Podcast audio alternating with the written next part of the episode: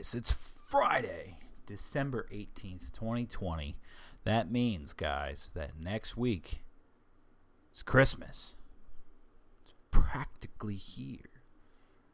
Welcome to this week's edition of the Fritzcast.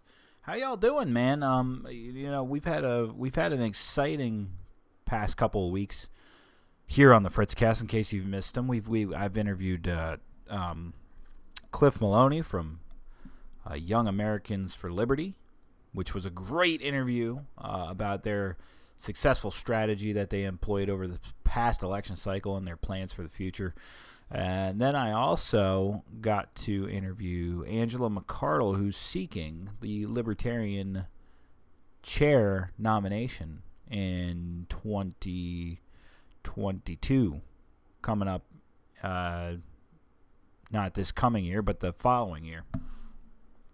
Great discussion with her about um, you know what she wants to do with uh, you know the the Libertarian Party, what how she wants to focus the direction and all that. And I think that these are great interviews to listen to because these are the these are the future of, of the libertarian and liberty movements um, coming into play. I mean, there, there's a lot of soul searching that people have to do with the uh, with the outset of the election that just happened with President-elect Joe Biden, whether, whether you like it or not, folks, President-elect Joe Biden. The, the Electoral College has voted.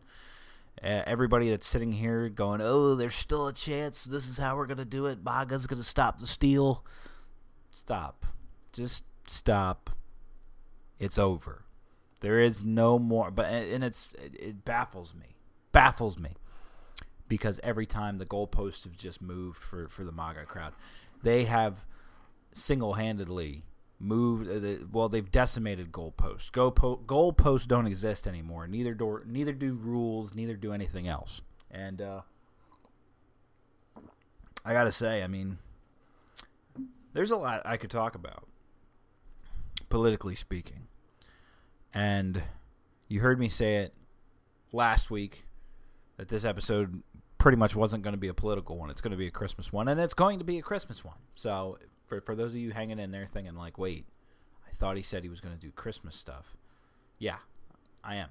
Uh, the, the primary focus of this episode is going to be more Christmassy and cheerful and you know things of that nature. Uh, but uh, it's like I got to talk at least a little bit about the politics stuff uh, because there's so much that, that could be talked about vaccines are getting rolled out left and right for COVID 19. Um, Pfizer, uh, Moderna, I think, just got their FDA emergency approval today. A lot of that's going on, and I'm I'm by no means an anti-vaxer. Um, I've gotten plenty of vaccines in my lifetime. My daughter's getting all of her scheduled vaccines. Uh, you know, as is a, a typical for a child. Uh, you know, in their very, very early years. Uh, in no means am I an anti-vaxxer, uh, but uh, I've made it clear to my friends, my family, and, and people have asked me, I'm not getting um, a COVID vaccine uh, because a this is what gets me. Uh, Biden, Harris, uh, most of the Democratic Party had stated before the election results came in that they would be very wary of a Donald Trump vaccine, uh, especially one that was you know pumped out so quickly in record speed time. And then after the election, after Joe Biden wins, and you know it's Joe Biden, President-elect Joe Biden, Vice President-elect Kamala Harris, and all that. Now all of a sudden it's you know, hey, the vaccine's getting pumped out. Get it pumped out in mass. Get it out everywhere, uh, because this is a great thing. But it's like we're not going to attribute it to Donald Trump. This happened under the Trump administration, whether you like it or not, whether you like Trump or not. It has happened under the Trump administration. Uh, I read a story just the other, just yesterday uh, where Joe Biden said, you know, uh, he was cautioning that Donald Trump might have hyped up vaccine production and availability to so that if it is undersold uh, or if there is not enough, if there's a shortage, it would be blamed on Biden because Biden will have taken over at that point. Um, and and so you can see how the chess pieces get moved around depending on who's in power uh, with these things, and it's sad. It's extremely sad. But I've been I, I, I said I've wasn't going to get the COVID vaccine, and I'm not. I'm not going to get the COVID vaccine because a it has been rushed in record time. I understand that uh, there's certain aspects with the development of this vaccine in particular where uh, a lot of what the, a lot of the science be- behind um, studying the virus and its patterns and all that has been shortened because coronaviruses, of course, uh, are strains of common colds. This COVID nineteen just happens to be a very aggressive and different form. Not, not fighting that front. Um, but I'm wary of taking something so rapidly developed, so hyped and pushed out, and and especially just for just for this is food for thought. I, I've been working through this whole thing, um, and if I've gotten COVID, mind you, I wear the PPE, I wear the masks and all that jazz, and uh, disinfect my work surfaces every day. Um, the whole nine yards on that.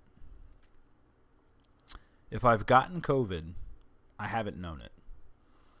Meaning I would have been somebody who's asymptomatic because I haven't really felt like poop at all. I haven't really had anything like that happen.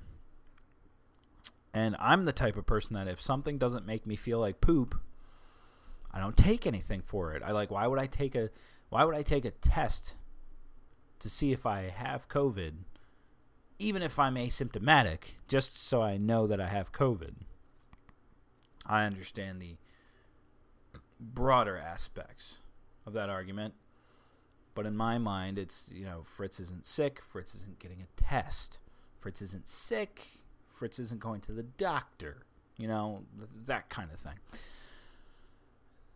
And that's just been in my head. I'm not getting, I won't get a COVID test if, uh, if I don't feel sick if I don't feel sick, I'm going to keep working because you know if the PPE works, if the masks work, social distancing work, and and all of that works, then there's kind of it's kind of a moot point for me to get a test, isn't isn't it? But the vaccine, the, the vaccine, I, I don't it's not an anti it's not an anti-vaxxer's position you know? I'm not saying oh i'm going to take this vaccine and then boom like i'm afraid my arm's going to fall off or you know i'll become celibate or or sterile. That's the word not celibate but sterile in in, in five years or ten years or whatever. But just all the companies that make it have have um, immunity clauses. And even if you can sue because of some damages or whatever chances are you're probably not going to get anything out of it if there are damages. Hopefully, there's not. But you know, I, am not against people getting a vaccine if they want to get a vaccine for it. Um, I, I, know people don't want to compare it to the flu, but uh, here's a guy that doesn't get his flu vaccine, and one of the reasons I don't get the flu vaccine. I, th- I believe it was 2018, 2019. Uh, its effectiveness was 38%. You know, and I'm like, it, at, at that point, it's not even 50 50 getting the shot. So to me, there's some business aspects to, to this, you know, healthcare stuff. And Pfizer and Moderna, they're just big pharma companies that any other day of the year people would, or any other year, well, I won't say any other day of the year because 2020 is not the year for that, but any other year, these are companies that are highly criticized by people who hate big pharma, but now they're suddenly being praised by those same people for pumping out a vaccine at such a record rate uh, for people to get. As and, and people are acting as if there's not money tied into this. There's money tied into this. There's the, the, there is. So at, at the end of the day, I won't get I won't get the vaccine, especially because I've read articles from such publications as the New York Times, which stated bluntly about two, three weeks ago, right before the that vaccine, first batch of vaccines started shipping out, that uh, oh hey, when you get that vaccine, you can't not wear a mask because what we're do what we're hoping is that this vaccine prevents you from getting COVID. We don't know if it will prevent you from spreading COVID though.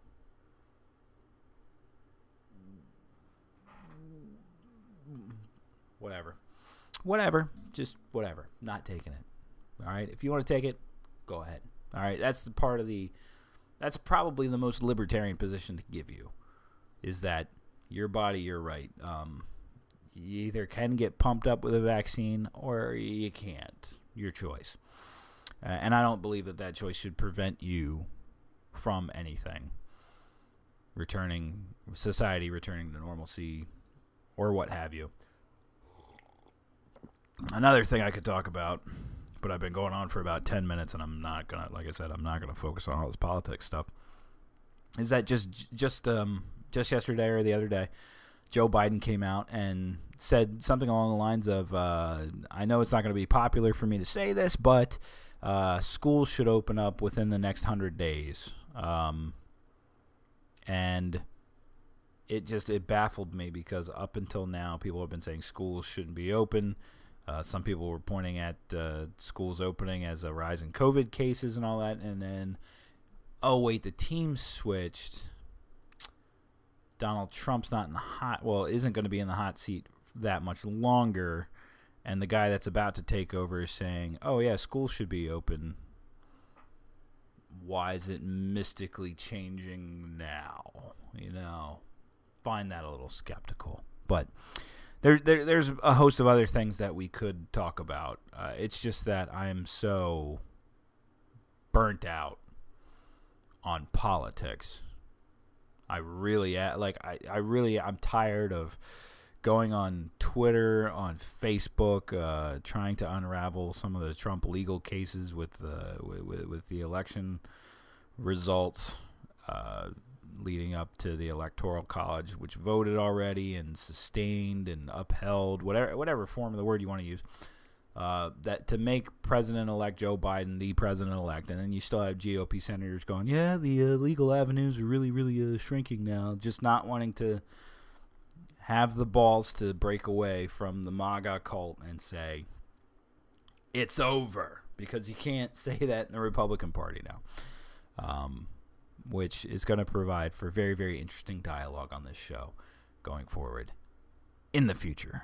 But that being said, I told you that I wanted to do a Christmassy episode, and, th- and there's a reason to that. Um, because part of the part of what's playing into me just being burnout and sick and tired of the politics is the fact that it's the Christmas season. I I get very immersed in the Christmas season. It, it, you might find it stupid. You might find it silly. Some people hate Christmas. Some people really do. They just they don't like anything about it. They don't like the Christmas carols. They don't like the songs. They don't like anything.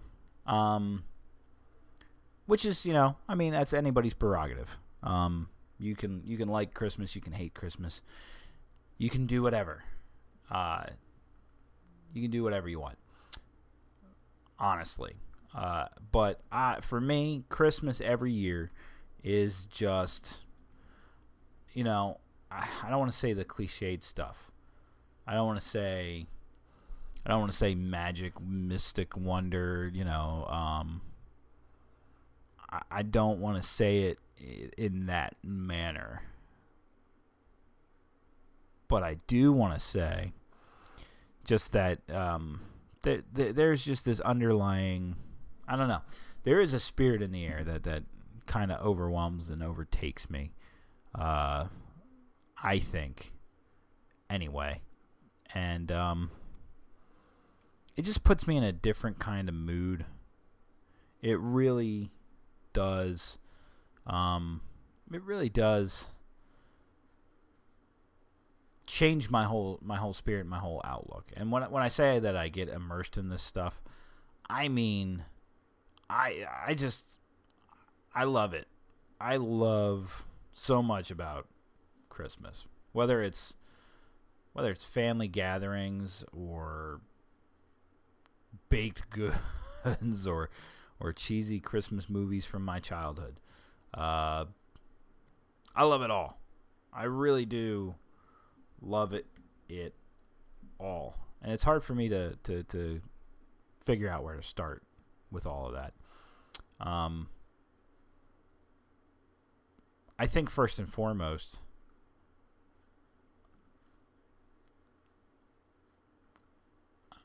I think first and foremost, it is just um, the, the it's funny. It's really funny because it's not so much a religious aspect thing either. If you if you know me as a person right now, I'm very much somewhere lost in the sauce. Uh, you know, I've coined myself an agnostic. Uh, I I grew I, I was baptized Catholic. I grew up and was baptized again as a Mormon LDS person. I walked away from the LDS church. Um, in, in, in something that's a very very long story for me to try to explain. And probably sometime in the next year, I'll, I'll do an episode kind of focused on religion, spirituality, and, and philosophy. Uh, but now I'm an agnostic. I've said I'm leaning towards orthodoxy. Uh, at the same token, I'm diving in and reading a bunch of Gnostic gospels and theology, and it's really piquing my interest in, in different ways. Um, so it, it's hard for me to peg myself on that. Uh, but the the joy of Christmas thing that I have it it's not so much a religious oriented thing uh, because I like it for all the goofy little stuff. I like it for the Christmas lights, the decorations, the tree. Uh, you know, it, funny thing about the tree. Uh, I'm looking at the sign that's hanging up. I can't I can't show it to you, but because it's hanging up on the wall. But uh, it says Farm Fresh Christmas Trees. Uh, it's a sign that I, uh, it's a sign that I got for Christmas uh, because it's an inside joke between me, my wife, and uh, some of uh, some of our good friends, uh, namely Jason, my my buddy Jason. Because I years ago I came up with this cockamamie scheme. This is what this is called: boredom at work and downtime, and um, and just my goofiness. it started off as a joke where I told my buddy Jason my uh, my lifelong dream and ambition is to become the world's greatest Christmas tree farmer. And he thought it was ludicrous when I said it, and when I said it, I was joking. But because I uh, like to go through and, and be thorough with a joke, I uh, I told him, you know, no, yeah, no, this is a really lucrative business that if you do it the right way, you can make a lot of money off of it. And he's like, you can't make a lot of money off of growing Christmas trees. Impossible. And I said, I started it with basic economics. I was like, all right, well, how much do you think it costs for if I just went out into if I had a field, all right, uh, if I had a farm, if I had a certain amount of acreage or whatever, how much do you think it costs for me to plant tree seeds? Only thing it costs is time and hard labor from me Let's forget the fact that I have to obtain the land somehow. Okay, that's not worked out in the scheme. But uh, it started with that, and I said, "Think about this." I said, uh, and it was funny because he has a tradition of going to Christmas tree farms and cutting down his own trees, which is something that I uh, I'll get into that in a minute. He always goes to a Christmas tree farm and cuts his own trees, and I'm like, "How much does it cost you? How much does it usually cost to get one of those trees?" And he goes, "Oh, it's like 45 50 dollars." I said, "It's 45 to 50 dollars for you to go to this Christmas tree farm, walk through the patch, find a tree, cut it down yourself, drag it yourself, drag it to your car yourself. It costs about $50 a tree." He goes, "Yeah." And I go, "All right. Think about it.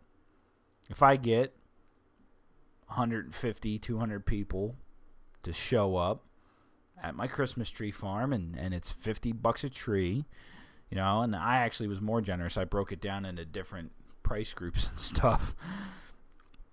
I said, uh, you know, imagine if I get, and we'll pull out the handy dandy calculator to make sure that we don't screw up here. If I find my calculator app, that is. My calculator app's always hiding on my phone. I said at fifty dollars a tree, if you get 150 guests, you've made seventy five hundred dollars. Right there, in a season, seventy five hundred dollars. Fifty bucks a tree, 150 people. say you get, you know, 250 people. You're at 12.5. Say you get 350 people. Ooh, you're at seventeen thousand. And I said, eh, but mind you, I lined this up and I said, that's not all you do though. You don't just have Christmas trees and have people come and cut it down themselves and all that crap. No, no, no. You have a gift shop set up, right? Christmas decor, homemade Christmas decorations, right? Sell hot cocoa, right? Right? Make craft beers, like little Christmassy craft beers, you know, make some of them up, sell sell them. And I like rolled out this plan about how you can make like a million dollars every year with a Christmas tree farm with with just goofy little shit on the side. And uh, he was convinced, and now we have you know now I get you know stupid little Christmas tree farm uh, signs from my buddies as inside jokes because people like joking around my dreams. Yeah, yeah, that's and the thing with the Christmas tree farms is uh, like I said, he goes every year. Now, me and my wife had a tradition going every Black Friday back, I guess, the past three, four years. So it was like a little mini tradition where we would go to a new Christmas tree farm around the area, walk around the, the, the patch, find nothing that we wanted, and promptly leave, come back home, go to Richardson's Floral, which is like two blocks, well, not two blocks down the road, it's like two miles down the road, and buy our Christmas tree from there. That's that. That's what would happen every Black Friday, and we went this Black Friday to Stone Farm, Old Stone Farm in Pennsylvania, uh, and I anticipated the same thing to happen. I was, I was like, we're gonna go to Old Stone Farm. We're not gonna find anything. Come home, go to Richardson's, get our tree. That's not what happened.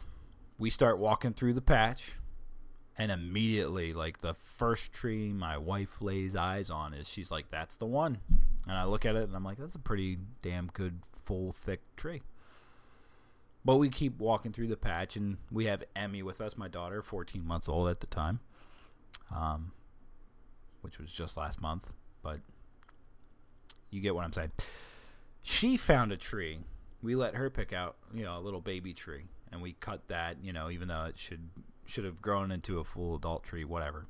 Didn't care about that. Uh, she found a tree that she liked. We cut it for her, and then we went back to that first tree and cut that tree down. And I was just, I was shocked. I was like, the tradition has been broken. We have our, we have our Christmas tree from a Christmas tree farm, and I absolutely loved it. I loved the fact that we found a tree uh, from the farm. We cut it down ourselves. You know, I loved everything about it and I hope to do it again next year and many years to come until I have my Christmas tree farm, at which point it'll just be I get first pick of the crop. That's how that's to work.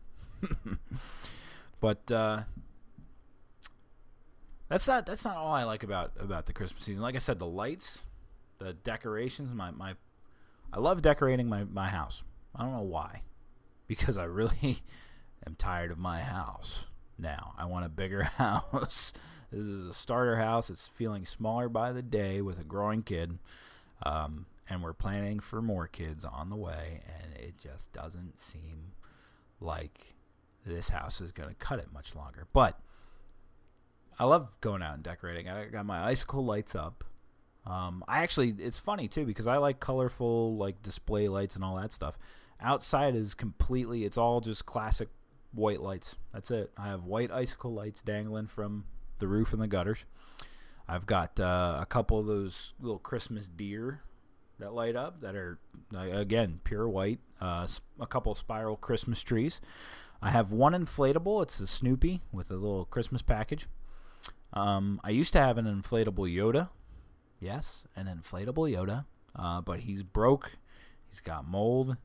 I'm not sure that he's gonna be salvageable. So I don't know, but I have the inflatable Snoopy. I'm not gonna buy inflatables anymore because uh, they they just don't, they don't last long. It seems like the inflatables uh, start getting dirty and dingy, and it's hard to clean them. It's hard to find replacement parts for them, and uh, overall they suck. They really do. Overall they suck. So I'm moving more towards uh, actual physical, like put together things like little spiral trees that that we have, little wire frame deers that we have. Um, just bought from Aldi this year. Uh, birch trees. It was like a three pack of birch trees that light up. Really, really awesome little things to put out in the yard. And um, again, all white lights. Everything's all white lights, and it, it. I actually like it. I really like the. It's just like a classic look to it. Really cool. Uh, but you know, stringing up the lights on the Christmas tree and decorating the Christmas tree. My wife has a bunch of Pooh ornament, Winnie the Pooh ornaments, so I call it our Pooh tree. Uh, but I have Star Wars ornaments, and we have goofy little things. We have a nice little snowflake that we put on top of the tree. Emmy had little decorations for her tree, and that's just stuff that I love uh, about this season. Um, something about the lights. I really just love it, seeing the lights. Really do. I love seeing people do up their houses in different lights. Here in Delaware, we have a famous guy who renamed his street to Santa Claus Lane and is like famous for his light displays that he does up. And uh, every year, people go drive up to his house, and he has Santa Claus there and everything. He he, he goes all out. Um, do I hope to be him one day? I have no idea. I have no idea, but I, I do love going and visiting it just to see what he does every you know year in and year out. He does like themes now, where he picks different things. But I love um, I love going out on my street, just through my neighborhood to see how people decorate in different ways and all that, and uh, especially ones that don't do it lazy. I hate those little like the people who have the little projector things that just project the little red and green dots, like, and they're like, "Ooh, I decorated for you didn't decorate for Christmas. You didn't decorate for Christmas. Shut up. Get a ladder. Get some lights. Really frickin' decorate. All right. There's somebody that has one of those inflatable Santas with reindeer on the top of their roof, and it spans the whole section of their freaking their whole roof. I'm like, damn.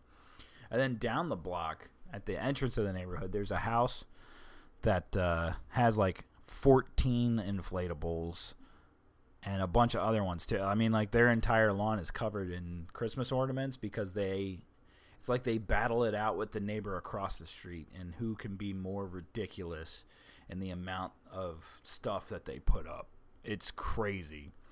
Uh, because the one side, the the side on the left has inflatables, just inflatables out the ear. They have regular, they have other physical lawn, you know, decorations as well, but they're all about the inflatables. And then across the street, they have a couple of inflatables, but they have like this big giant Santa sitting on a throne and they got uh, nativity sets and other lights and stuff. But they battle it. It seems like they're battling it out. I I don't know. I really don't know, but something brings me something brings me joy in that. Seeing people decorate with that, seeing how people decorate their houses, and what kind of traditions that they formulate and get into. I just love it. I, I love it. I eat it up. I really do. And then um, the the you know one of the other things I've been getting into is the music.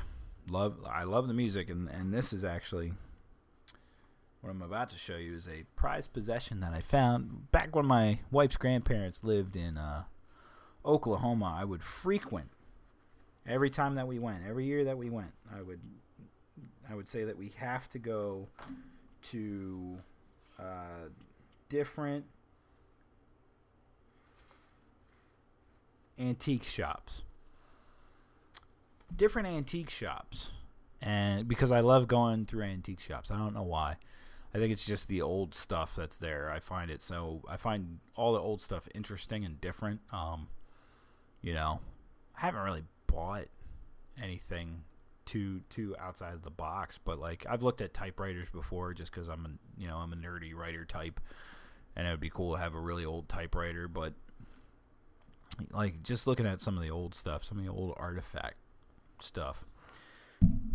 But oftentimes they have records there, and if you know me, I'm a pretty big vinyl collector. I, I'm I'm not touting that I have like some big collection. I have maybe a hundred or so vinyl records. If I really care about something, I have it on vinyl. and yes, I do listen to my vinyls as well. I have a I have a record player uh, that can digitize them. I've never really I'm I've never done that kind of thing though. I don't care to to do that, but at one of those shops in Oklahoma, I found this. Twas the night before. This is a TV special, which I believe. That, yeah, this was a Rankin Bass. It says Rankin Bass presents right on the top. Uh, it was a Rankin Bass cartoon TV special, night before Christmas.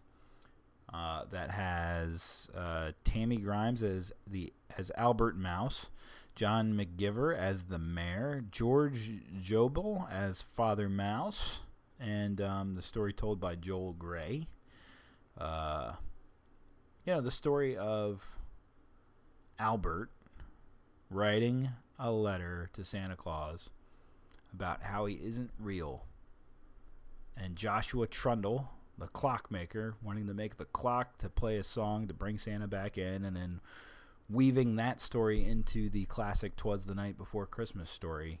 Um, but this is this album is actually it's like the entire TV special. I know it says uh, in this big circular thing. It says from the Christmas TV special. It literally is. If I put this in, it's the entire special on record, including the songs, and it's just awesome. Bought it for like Bought it for like two dollars. Two dollars. This is a rarity, by the way, from Disneyland Records. I don't think they've produced a, a new edition of this at all. And, and, this is this is an original, as you can see. As you can see, because uh, there is no there's no barcode on this. A lot of the original records have no barcodes on them. If you if you get new pressed vinyl of uh, some of the modern day releases, or re-releases, they usually have like they, they have a barcode on these things. If they're original, you won't see a barcode on these on these. And so for two dollars, two dollars, and this is not like this isn't one that I put on the record player and it sounds like crap. It it sounds really good. It sounds really really good. Uh, all things considered. And so I, I, I put that on at least I put that on at least once every Christmas on the record player. I mean I watch it on TV. I watch the special on on television, but I put that on the record player just because there's some kind of like nostalgic feel of me putting it on a record player and sitting down and listening to it. That's just that's just different and cool, you know. I don't know if you could find I don't know if you could find a copy of that online or not. You could probably look it up and, and obtain a copy. Uh, but I'm gonna say I'm gonna go off on a limb and say it's increasingly rare to find it on vinyl record. But that's one bit of music that the Rankin Bass classics. Love the Rankin Bass classics. I, I was raised on the claymation and the, the, the stop animation Christmas classics, which which almost all of them are Rankin Bass. Year Without a Santa Claus with the Miser Brothers, right? Love it. Love it, love it, love it. Have to see it. Have to watch it at least two to three times every Christmas season. Um, Frosty the Snowman, I don't mean that's another cartoon one. I don't know if that's Rankin Bass or not though, but uh, again, classic with Jimmy Durante uh, as the narrator and singer. A Year Without a Santa Claus. I already said a year without a Santa Claus. Santa Claus is coming to town with Burgermeister Meister Burger, which if you watched the podcast last year, we had Bernie Meister Meister Burner singing a song. He also sang a song from A Year Without a Santa Claus. Uh, even some of the lesser known ones, um, or lesser appreciated ones like Little, Little Drummer Boy, um, but Nestor the Long Eared Donkey. A lot of people don't know that one. Roger Miller narrates and sings in that one. Uh, and then trying to think some of the other ones. Rudolph the Red-Nosed Reindeer is a classic. I can't get it. My wife like loves Rudolph and Frosty's Shiny New Year and uh, Rudolph and Frosty's Christmas in July. I'm not so much into to those. Those ones seem like terrible stretches to me. they they really do. Uh, but then you know, of course, I watch Home Alone and Home Alone Two like forty times. I annoy myself with how often I watch those two, for real. Uh, I re- I really do.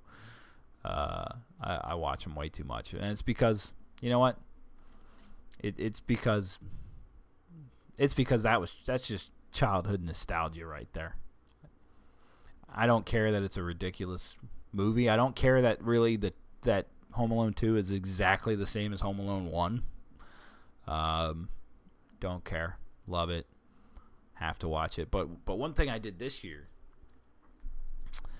was uh, a Christmas Carol. i have never really been into a, a Christmas Carol. Uh, so I asked on my Twitter. I was like, "There's 99,000 well, there's 900 different versions of a Christmas Carol. What's the ones that I what what are the ones that I'm supposed to watch? Like that I should watch barring, you know, some of the givens like everybody says Muppet Christmas Carol and I'm like that's that's a goofy little family adaptation that, you know, I'm not saying that it, it's bad. I'm just saying it's a family oriented goofy little adaptation that I think everybody sees and everybody likes to a, to a degree. I was I was out and out though. I was like a Christmas Carol. What's the one that I'm supposed to watch? And two came up from friends, family, and strangers.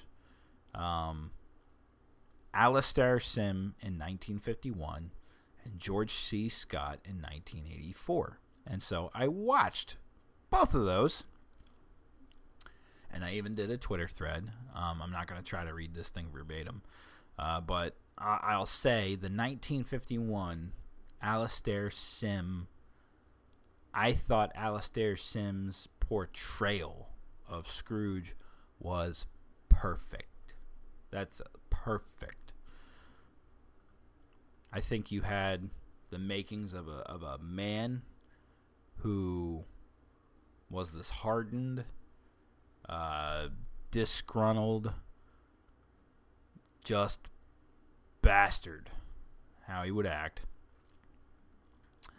And I think Alastair Sim portrayed this perfectly from starting off as that evil bastard to morphing into that character of regret to finally becoming that man who had renewed himself and become overjoyed uh, with the Christmas spirit and family and realizing that he had done wrong for so long. Uh, I think Alastair Sim was that. Started off great as the ruthless businessman. Um, his curmudgeonly opening and his facial expressions, his facial expressions and acting throughout the scenes, like like being spooked by ghosts, uh, coming, you know, having fond memories, uh, and then being spooked by ghosts again. Perfect. Thought it was perfect portrayal. And then I watched George C. Scott's version. And in George C. Scott's version, I think you have a more stone, more sour, uh, more mumbly, grumbly Scrooge one who like when the ghost of Marley visits him, he's not even really phased by it. He's just kind of like he's kind of playing it off. Like you can't possibly be real. He does come around to it, but he keeps that stone portrayal and is a little more a little more mm, flat. Uh I would say grumbly, stone-faced and flat. But in earnest, I like Alastair Sim as Scrooge. I think he's the perfect Scrooge. After watching George C. Scott's 1984 Scrooge, however, I believe that one was a more cohesive, unified, everybody's relying on each other to make this a great film. Whereas Alastair Sims was more so revolving around Alastair Sim to make it a great film. but uh, I just I loved it for for what it was worth. I love I love the black and white films. I really do. Sorry, my contacts are screwing up right now, but I really do love like the black and white films. Like It's a Wonderful Life. Uh, I I have this argument every year with people. There's people who just I, I don't know they they don't like black and white films, I guess, and so they watch like this techno the, the, the technology today. They've been able to go back, you know, and put color on black and white films, and so there's a there's a Technicolor, you know, a Wonderful Life updated. If you buy the 4K, you'll get the black and white. There'll be a disc with the black and white 4K edition, and then there's the uh, there's the colored version of it. I think it was two years ago. I found the colored version it was on Amazon Prime, and I think Amazon Prime had. So if you're Amazon Prime, you can go on watch It's a Wonderful Life right now if you want, um, either in black and white or in color. So out of sheer morbid curiosity, I was like, well, I wonder what it's like in color, and I turn it on, and maybe I'm just spoiled from liking the film so much in black and white, but about I went about 15 minutes and I just said, nope, I can't do this. Can't do this. And there's a couple reasons. I think if it's in, I think if a film was made in black and white, there's some things to consider. Like when they were making it, they knew it wasn't going to be in color. So they had to make artistic choices in a black and white film. Like what kind of costumes were going to stick out on a black and white film? What kind of lighting was going to stick out on a black and white film? And I think coloring over it ruins all of that. Ruins all of that dynamic and cinematography and and uh, you know thought that went into that. I really do. I think I think if if you watch It's a Wonderful Life in color, I don't know how you do it. I really don't. I think it ruins the whole thing. Uh, I know the Alastair Sim. I just watched. This was my first year watching George C. Scott and Alastair Sims. I can't even try to envision watching Alastair Sims in color. I don't want. I don't want it. Don't want it. Don't need it. Don't care. Don't give it to me. Um, just really don't. I think uh, maybe, maybe I'm just a purist snob. I don't know but uh, I think it just ruins it. I think it just takes away from the overall film. And and there's a ton more that I that I love too at Christmas time, Christmas film wise. Not Elf. I don't like Elf. I watched I've watched Elf maybe a, a maybe 3 times in my life and I've at the end of each one I'm like I don't care for this. I'd rather watch Jingle All the Way than watch Elf. That's that's how bad it is. and I watch Jingle All the Way every year too. So, so there's that. Um, but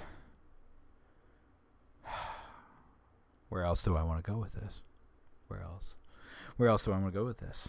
Uh, there's books. I'll save the books for last. I did talk about music. So I have my records, obviously. I'm straight up a Sinatra Rat Pack Christmas junkie. Absolutely love Frank Sinatra singing Christmas. I have literally everything Frank Sinatra's ever done for Christmas. I think he's the godfather of Christmas music. I know that that is an acquired taste for a lot of people. Some people just will never like it. I just find a gangster singing about Christmas. I, a, I find it funny, but B, I think there's just this touch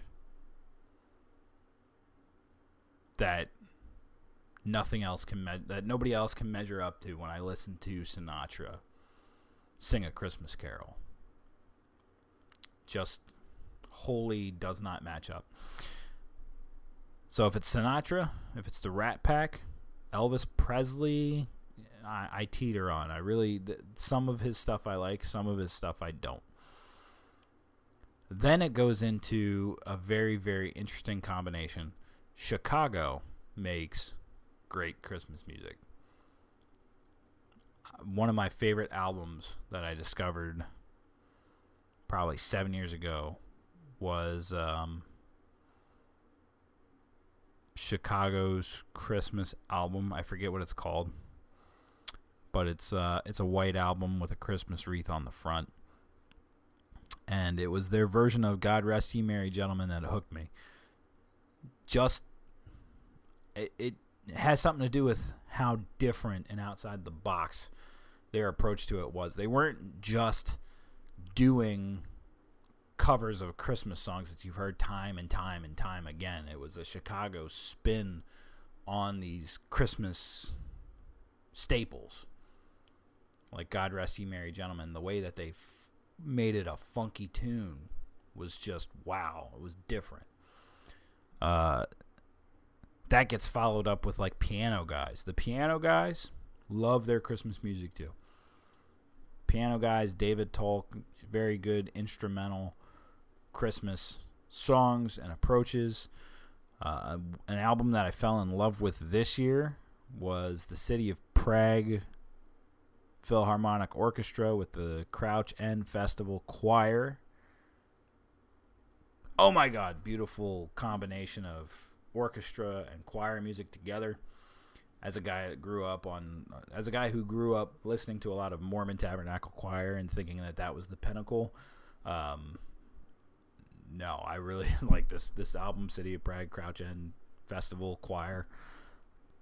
I love it so much better. Uh, it's like tops Christmas classical choir, like what you expect a Christmas hymn to sound like. Bon, très bon. Uh, and then I like a, a, a smattering of different hard rock and heavy metal covers of Christmas music. But this, I gotta share this. I've shared this all over my Twitter, my Facebook, my everything. This album right here, Majestica, wrote the story of a Christmas carol to your traditional Christmas songs. Like your traditional Christmas tunes are, are interwoven into these songs that they've written and this this album plays as the story of a Christmas Carol from start to finish. It's a concept album, and oh my god, it is amazing. For a power metal nerd loving, guitar loving, loud music loving guy like me.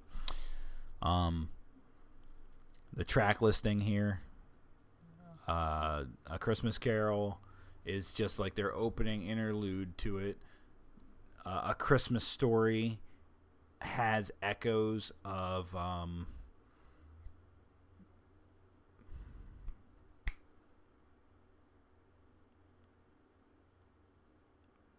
what's the song I'm thinking of?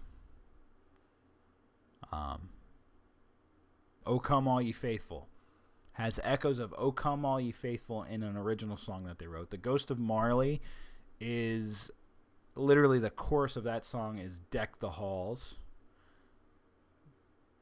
but it's interwoven with also original music.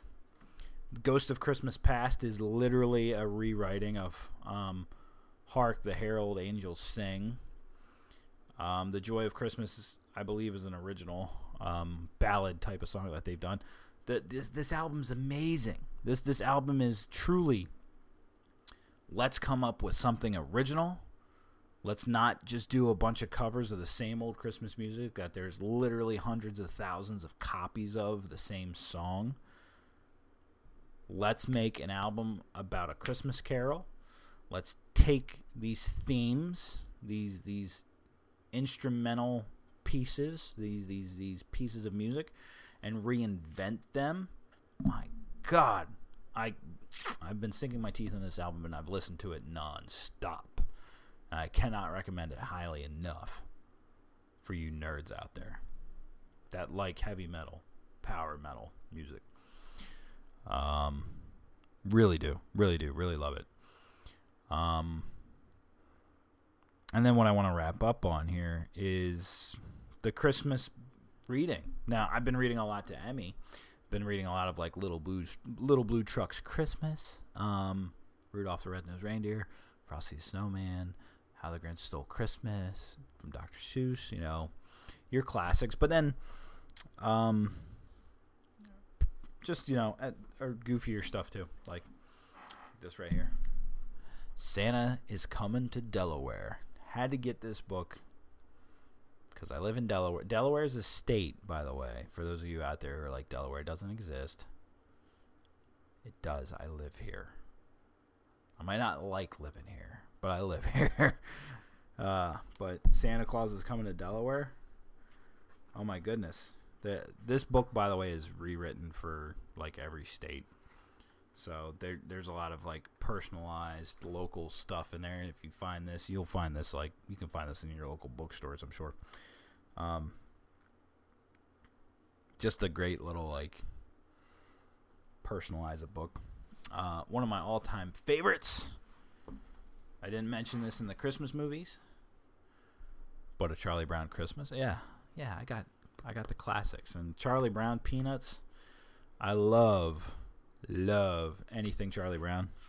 Uh, Charles Schulz was uh, growing up. Charlie Brown was the shit for me, straight up. And I have um, I don't have it out and available, but I started collecting the, these volume books that are like the history of Charles Schulz making the comic strip Peanuts, and uh, it literally people don't realize this thing goes back to you know like the 1950s when he was making materials for that, and then evolved from there all the way up till to to modern day, where now they're still making the Peanuts movie and Snoopy has a show on Apple TV and all that stuff. It's it's crazy. It's great, but uh, one of the best Christmas stories that I've read, other than you know like a Christmas Carol, some of your classic stuff. This was really outside the box one. Um, Glenn Beck the Immortal Nicholas. Pretty easy to pretty easy to read, easy to digest book. Um, that uh, reinvents the origins of Saint Nicholas of Santa Claus. Um, this isn't like a typical. This isn't your typical reading of, you know, here's a jolly elf that wears a red suit and lives in the North Pole. Glenn Beck took this to tie Saint Nicholas directly to uh, Jesus Christ and make this uh, spirit of Christmas really truly back to the original meanings of Christmas. Um, th- this book was actually very well written, um, and I highly, highly recommend it. I, this isn't this isn't your this isn't your mom's Santa Claus. It's not. It's a Santa Claus that deals with loss, anger, regret. He's a he's not a violent character, but he has to he has to be a fighter. Um, there's a character in here called Krampus who is just an ugly, curmudgeonly dude that nobody loves. That Saint Nicholas takes on as as a son figure. Um, I don't want to spoil it. I, I don't want to spoil the the story, but it's just an amazingly different version of Santa Claus or of Saint Nicholas, one that you're not going to get out of the mainstream. Um, so I highly recommend it. But these are just some of my favorite things with, with Christmas and some of the things that I wanted to focus on and talk about. So I I hope that maybe I gave you something that that you want to dive into, or just got you just got your the wheels in your head turning about wanting to get in the Christmas spirit and maybe remove yourself from some of the outside madness going on. In any case, but uh, but guys, that's that's gonna do it for me. That's gonna do it for me. I just wanted to talk a little bit about Christmas and some of the stuff that I love about it. Um, I didn't even get to talk about the baked goods and stuff. My wife's been baking uh, to her heart's content, and I love all these Christmas goodies and stuff. I really do like it, and uh, I hope that for those of you who do like it, I hope that you've been finding something this year with, with how incredibly awful the year has been. Uh, as it's coming to a close, I hope that you've been able to find something, something, some spirit of Christmas has been able to, to drum up inside you and, and, and give you something, you know, something of uh, of joy and and you know maybe splendor or something, um, or peace, whatever it may be. Like I really, I really hope that that comes out for you. And if it's not your thing, you know, uh, sorry I wasted an hour of your time. no, for real though. Uh, but guys, th- that's gonna do it for me. Uh, next week, of course, is Christmas, so I can tell you right now, don't expect anything from me. Don't expect uh, an episode popping out at the end of the week. If I do anything, it'll be it'll be shortly before. Uh, but I'm really I'm really trying to decompress, get my footing back for uh, for 2021 and for the uphill battle for liberty and libertarians and um, it's to be it's to be a rough uphill battle for real. Uh, but I'm really starting to lay out the groundwork and figure out where, where Fritzcast is going to go in 2021. Uh, trying to line up a slate of guests that uh, can build upon what we've already done here. We've done some pretty great work, and there's work yet to come. And uh, I th- I think I'm up to the challenge for it, uh, especially because I'm gonna be on shows like Todd Hagopian's Chief Chats with Todd Hagopian and Kevin Hobby.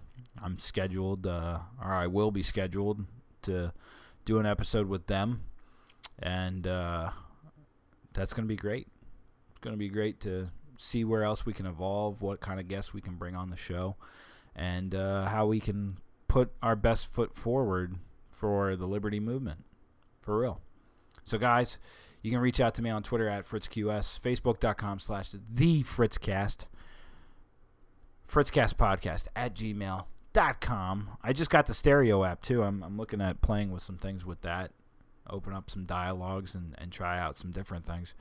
Uh, so, keep your eyes peeled for announcements on that.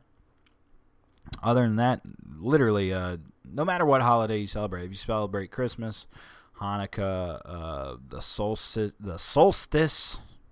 I'm not drunk. The solstice, uh, or if you don't celebrate the holidays at all, if you are a curmudgeonly old Scrooge, you know, hopefully something with the end of this year can give you a different perspective or fill your heart for real. Remember, I love you guys, and I'll see you guys probably not next week, but by the new year, Fritzcast will be back. Love you.